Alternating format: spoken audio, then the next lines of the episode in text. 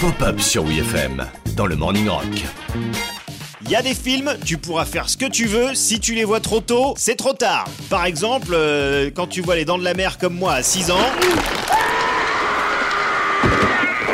Bon bah c'est foutu, hein. T'es traumatisé à vie et t'as peur de te faire attaquer par un requin même en marchant dans une flaque d'eau. Je te préviens, c'est un vrai trouillard. Ouais, bah dites ça aux anciens gosses que les parents avaient emmenés au ciné voir Roger Rabbit alors qu'ils avaient à peine l'âge de compter sur leurs doigts. Je veux pas. Tu veux, Je veux pas. tu veux, Je veux tu pas. veux, Je veux pas. tu veux pas. Je veux. Là, évidemment, on rigole, on s'amuse, on voit pas le danger. Encore que bon, c'est quand même un lapin sous speed qui boit un shot de whisky, hein. Mais la scène de la trempette, Mais c'est comme ça que les choses se règlent à Toonville.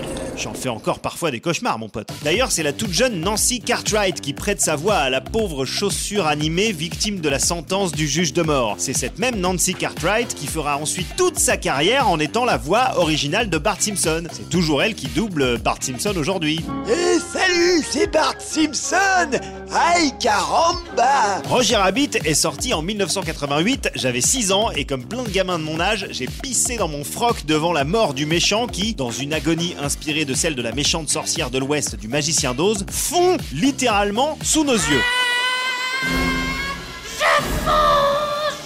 Ah Là là, ce cri horrible Mon Dieu, ce sont les orgues de l'enfer. Roger Rabbit, à l'époque de sa sortie, c'est un film assez révolutionnaire parce que même si évidemment il y a eu Mary Poppins ou encore Peter et Elliot le dragon avant lui, Roger Rabbit est le premier à proposer une histoire où l'animation et les images réelles se mêlent avec autant de fluidité sur quasiment deux heures. Nous les Toons, on fait des idioties, mais on n'est pas stupides Au moment du casting, le rôle du détective Eddie Valiant, le héros qui partage l'affiche avec Roger Rabbit, a été proposé à Bill Murray. Sauf que la star des SOS Fantômes n'a pas d'agent et fonctionne par boîte vocale. Il a jamais reçu le message d'offre et regrette encore aujourd'hui d'avoir loupé l'occasion. Zut, flûte, cacaboudin. Je crois que Bill a les boules. Qui veut la peau de Roger Rabbit